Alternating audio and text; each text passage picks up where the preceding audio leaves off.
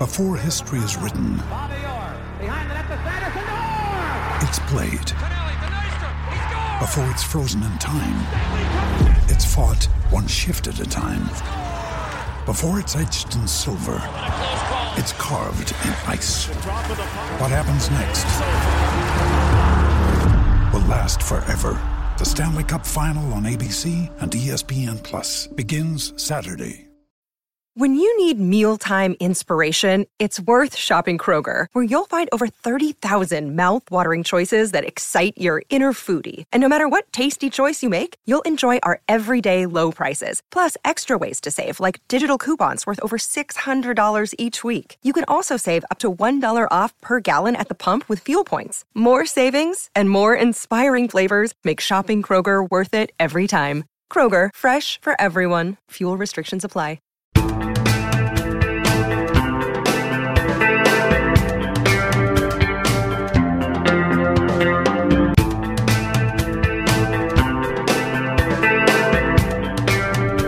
Hi, I'm Craig Ellingson, sports editor at the Edmonton Journal and the Edmonton Sun, and this is our Oilers podcast for Friday, March the 3rd, 2017. With me in the podcast studio today, I've got Robert Tychkowski, hockey writer. Hi, Rob. Hi, how are you doing? Good. And hockey writer Derek Van Diest. Oh. Well, we're, uh, here we are uh, after the trade deadline has come and gone. Um, the Oilers made a couple of moves, minor ones. Or are they minor moves? In particular, the pickup of David Desharnais, or is it Desjarnais? Desharnais, isn't it? Yeah, most of the letters are silent in his name. Yeah. Are they? okay. From the Montreal Canadiens. Um, let's start talking about. Let's talk about that since uh, that's still a topic of discussion. He will play t- tomorrow against Detroit, and out comes Drake Caggiula. Why did they pick him up? Well, you talk about a minor deal. That's kind of the dictionary definition of a minor deal. It's it's pretty low risk. Uh, he may or may not fill some of the roles that they need. Uh, he has scored in the past. He has won faceoffs in the past. He hasn't done a whole heck of a lot this year, so it's they're taking a chance to see if maybe this guy can deliver a couple of things they need, like a, you know a depth forward and somebody who's just average on the draws. Like they're not even looking for a guy who's killer on the draws, just somebody who isn't getting schooled all the time. So you know, give him a few a few games to settle in and see what he's all about. But uh, you know, I don't I don't think the expectations are too high, and it's one of those things that you know he might surprise some people, or he might just you know be who he was, and then and then that's that. They were going to lose that defenseman anyway, so it's a risk that I guess you take. Yeah, this is a strict rental. This is just a rental player to see if he can fill in a void. They were they were going to lose Davidson in the expansion draft, so they thought, well, we can bring in this guy can help us, and they feel that they're deep at, at defense. Um, I'm not all all convinced that they are. I think if they get a couple of key injuries on the back end, they'll still be in, in kind of trouble. But yeah, this is a guy that they need some help up the middle uh, in order to free up. I think Draisaitl to play on the wing. They want to have that uh, that option of have playing Draisaitl on the first line with Connor McDavid. And if you're not getting any production from any of your other three lines, it's tough to do and just load up everyone on one line. So I think the fact that they bring this guy in, he has scored in the past. He, like Rob said, he has won faceoffs in the past. It's just uh, Montreal just it got a place where Montreal is kind of like Edmonton. Sometimes they eat their own, and we do that here in Edmonton. And uh, you know, Joffrey Lupul is a good example of that. They ran him out of town, and and Desjardins. If you're French Canadian in Montreal and you're playing well, you're you you're the king of that town. But if you're not playing well, the heat's on you pretty fast. Remember, Justin Schultz was garbage when he was here, right? They couldn't get rid of him, and then guess what? He's a functional player on a, on a Stanley Cup team. So sometimes just getting out of that, that hornet's nest and getting a fresh start and playing in your role, right? You know, don't play above yourself. Don't expect him to be more than he is. Just expect him to be what he is and, and get out of the spotlight. And maybe a player like that can kind of be reborn a little bit and help. I'll bet you the Oilers. Well, of course they wish they still had that second round pick they lost when they signed Peter Chiarelli, because ostensibly they would have gotten somebody else if they could have. Um, you know, one of the Brian Boyles or Martin Hanzals of the world. Um, because you know losing Davidson, you know the depth defenseman. I know, of course, he would have been targeted in the expansion draft, but um, you know Desharnais, uh, he's not obviously he's not even the prototypical size of a player that Chiarelli would go after. No, not at all. He's he's five foot seven, probably closer to five foot six, five foot five. Um, he's not, and it's one of those things. They didn't have that draft pick because of the, that rule where, you, where if you lose someone in management, you have to give up a draft pick. Um, I but I don't know. From what I've understand, the, this year's draft, the upcoming draft, isn't very strong. So I think that's why there was a lot of teams were kind of scuffing on on draft picks. They weren't really as high a commodity as maybe they had been in, in previous years. But um, yeah, he's not. He's a guy that isn't in the mold of Chiarelli, but you can't have a team full of big big guys. You have to have some speed. You have to have some some smaller guys that can kind of be you know agitator type players and, and, and create that that speed element. And I think he, he probably does that. Yeah, he's a, he's a small guy, but he plays pretty hard. they were joking at practice that he's kind of like a smaller version of Kris Russell. And but he's on he's on a team now where you can afford to have a couple of those guys because it is a big tough team, maybe one of the toughest teams in the league. So I think they can afford to have a guy who's a little bit undersized as long as he plays hard and has a little bit of heart. And uh, if he can stir up trouble, he's got guys around him to kind of answer to that trouble. So I think it might be a, a, a decent little a little spot for him. So he's different than Jerred Smithson then. Yeah. well, we'll see. We'll see what happens. yes. Jerred Smithson's the guy that they brought in during the lockout year uh, when the Oilers were making a playoff push and they needed some help on the back end. They needed some help on the third and fourth line. They needed a guy to win faceoffs and they went out and got Jared Smith, and that didn't really help them much at all. Yeah, they played themselves. they were two points, two points into a spot, and the team's all excited. Okay, we're loading up for the stretch drive. And yeah. Jerred Smithson. Everybody's like googling who's Jerred Smithson. Yeah, but, uh, he, there's 700 some players in the NHL, and if you're ranking players by how good they are in the NHL, it's Jerred Smithson would have been in that 700th area somewhere. Like he was. Like, some people thought he was literally, literally the worst player in the NHL. well, I think he's a former Prince Albert Raider, so I do have a soft spot for him. um, another trade deadline non-move, of course, was the Oilers did not acquire a backup goalie like many people thought they were going to do. Of course, not very many goalies moved. Ben Bishop did move to L.A., but you know the Oilers stood pat with what they have, as did a lot of teams. Um, why did not, why didn't the Oilers make that move? I, I think the, the I think just the asking price was a little bit too high, and and frankly, like I know people are saying heading into it, you know, you got to get. I thought the time to get a backup goalie was about three months ago when you can give Cam Talbot some rest. They're heading into a stretch now where he's not going to play a minute in the playoffs, like literally not a second, unless Talbot gets hurt. And if Talbot get hurt, gets hurt, the Oilers are done anyway. There's not. A, I don't think there's a guy they could have brought in that could have carried the Oilers as far as, as Talbot had done. So, investing a whole bunch in, a guy for that role to maybe play two, three games down the stretch here and then nothing in the playoffs you, you know, you don't want to give up a whole bunch for that player. I mean, maybe if, if something was there, they, they would have done it. But I, I just think the asking price was too high for the amount of work that that goalie was going to get down the stretch and in the playoffs, which, in my opinion, be virtually nothing. Well, they say that those that don't learn from history are doomed to repeat it. And if this town knows more than any town knows, if your top cold goalie goes down, it can be very costly. Obviously, back in 2006, Dwayne Roloson going down in the Oilers. Probably cost them the Stanley Cup. The Oilers likely would have won the Stanley Cup if Dwayne Roloson didn't get hurt. I don't have a, a, huge issue with them not overpaying to get a backup goaltender, but I, I, I, do think that you're rolling the dice a little bit, not necessarily for the playoffs, but if, let's say, um, Talbot tweaks something and he's out for a week or he's out for you know, 10 days or something like that, and, and that's four or five games the way the schedule is loaded right now – um, you don't have a lot of wiggle room there. And, and I, do you have the confidence in Laurent Brossoit to kind of hold the fort? And the thing with, with Cam Talbot is that this is a guy that's making three or four great saves in first periods to keep his team in the game before they kind of find their legs and get going. Maybe it's because all those big bodies takes them a little while to get going. I don't know.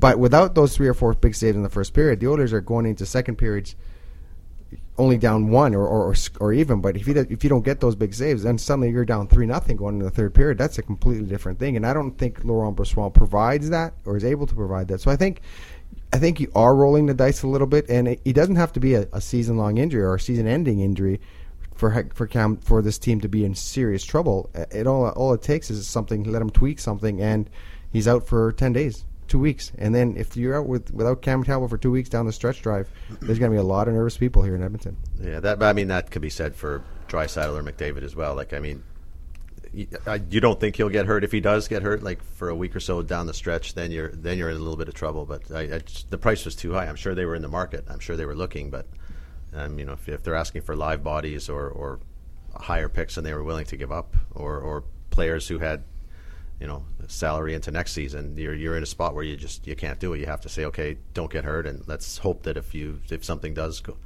does happen on a, on a short term, that Brossoit can step in. And I mean, you know, he's a player in the National Hockey League. You gotta you, you have to give him a chance to to play and see what he can do. And he isn't terrible. Like he's he's he's okay. And if he just you know gets a couple of games, if if, if need be, then maybe he. Uh, you know, maybe he can deliver what they're asking for, but I doubt there'll be more than 120 minutes played by another goalie other than Cam Talbot, Cam Talbot from now until the end of the season.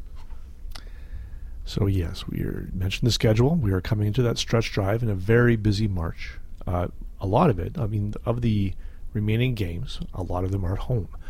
Now the Oilers, you know, they've played well on the road. They haven't played as well at home. Is that a concern heading into March? And you know, even we were talking before the podcast, you know, about the kinds of teams they're playing as well. Um, you know, teams that are chasing a playoff spot, maybe desperate to try to cement or get themselves into a playoff position. So, what does this mean for the Oilers? How? What do they do to? You know, what do they do? Of course, they prepare for games, but I don't know. It's. I guess what I'm getting at is, you know, here we are. Oilers are in a playoff position, but as we saw last month, the Calgary Flames at one point in time were were not solidly in a playoff position, and now they are after having a very good February. Well, it's it's this stretch is going to be a real. It's going to be fun, and it's going to be a, a good test for the Oilers because, like you said, like you know, in terms of strength of schedule, they're not.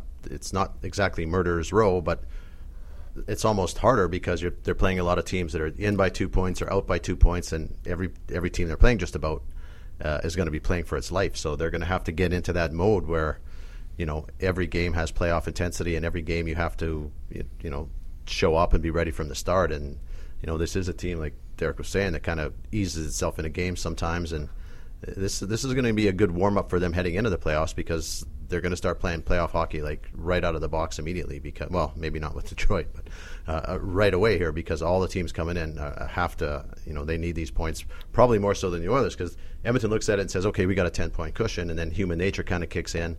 But you know they can't look at it that way. They have to look at it. You know we got a two point cushion over Anaheim because they're playing for home ice and they have to look at it that way that they need to open the playoffs at home as opposed to you know whatever we're in by ten and, and sink down to you know third in the in the division because uh, I think it would be behooves them to, to open the playoffs at home.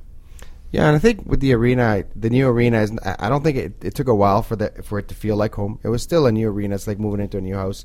You're still not sure of some some places and some things, and and there and there's very little atmosphere in that new arena, and I think that has to do with one. I think they've priced out a lot of people that would bring that atmosphere. The ticket prices are a little higher than they were obviously at Rexall Place, and so you don't have that that mid-level fan that just goes there and has fun and, and, and screams and yells. Also, I think the, this arena is a little more cavernous than the other one was. The roof's a little higher, so even if you do yell and scream, um, sound kind of gets lost in the roof. And uh, so there's a lot of things that this team they, they, were still trying to get used to. The ice is, is terrible, for lack of a better word. They, they've been they've been fighting with with it all year.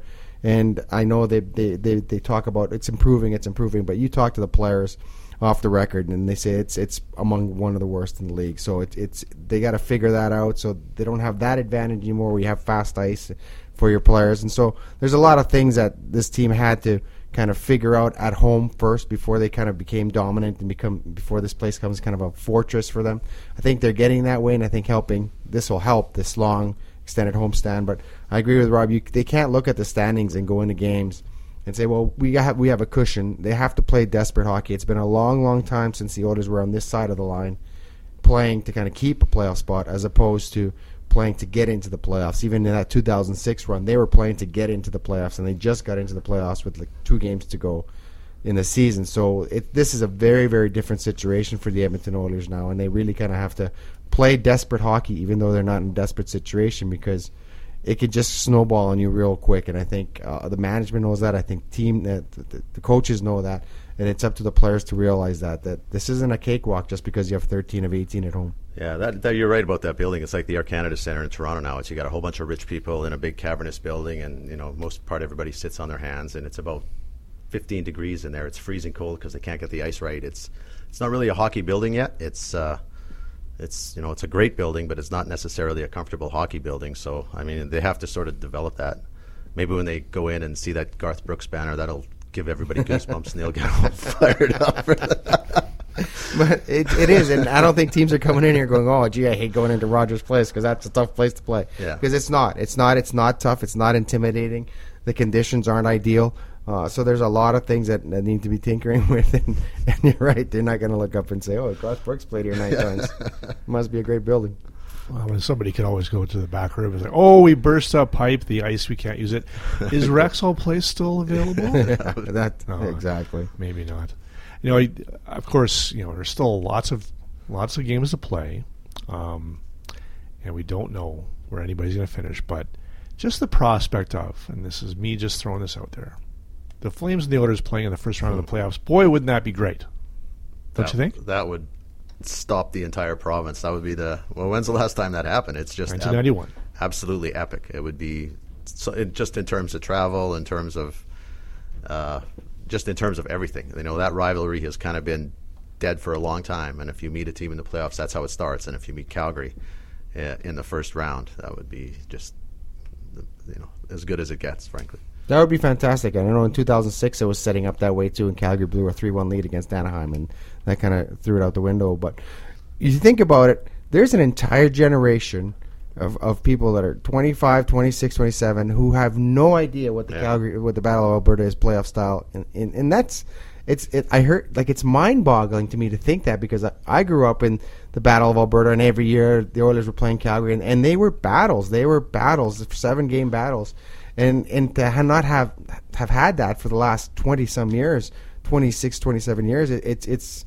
it's incredible, and I think it, it, it's almost mind boggling that there is an entire generation of, of of Oilers fans that have no idea what it's like to meet Calgary in the playoffs, and and and I think it would be fantastic for the franchise. It would be fantastic for the province, and I think it would it would generate a lot of you know animosity that really hasn't been there uh, in the way that I knew it back in the '80s, in the way that we grew up. We grew up hating everything Calgary. Everything Calgary was bad. The only thing good to come out of Calgary was Highway 2 North when I was a kid.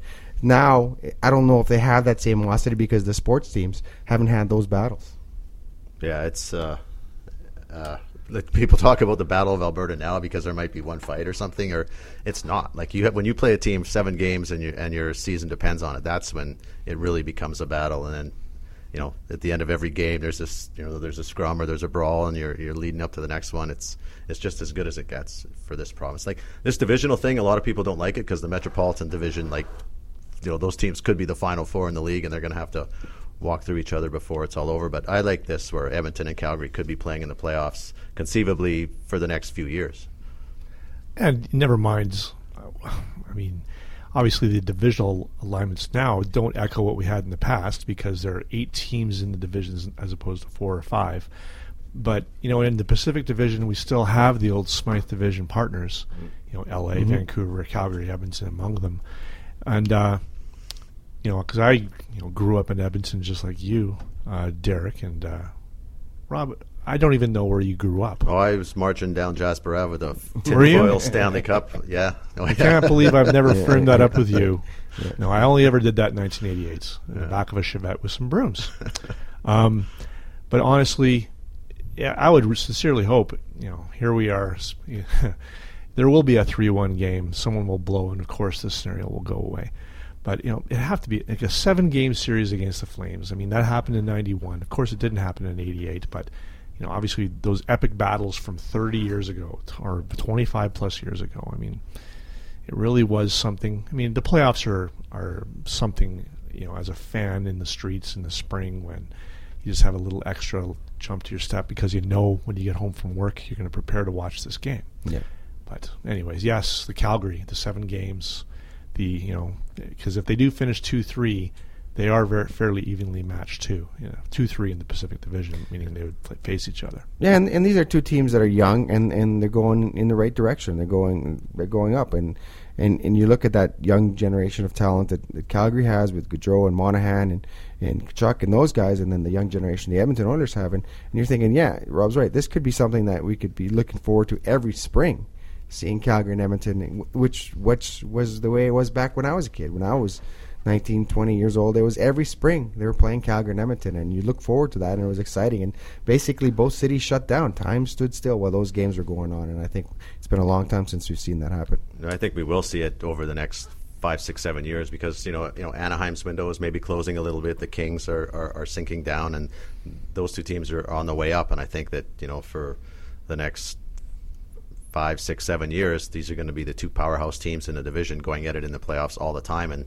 to get a to get you know round one of it right now would be especially when it's or there's first year first time in the playoffs in 11 years for it to be against Calgary would be is just perfect.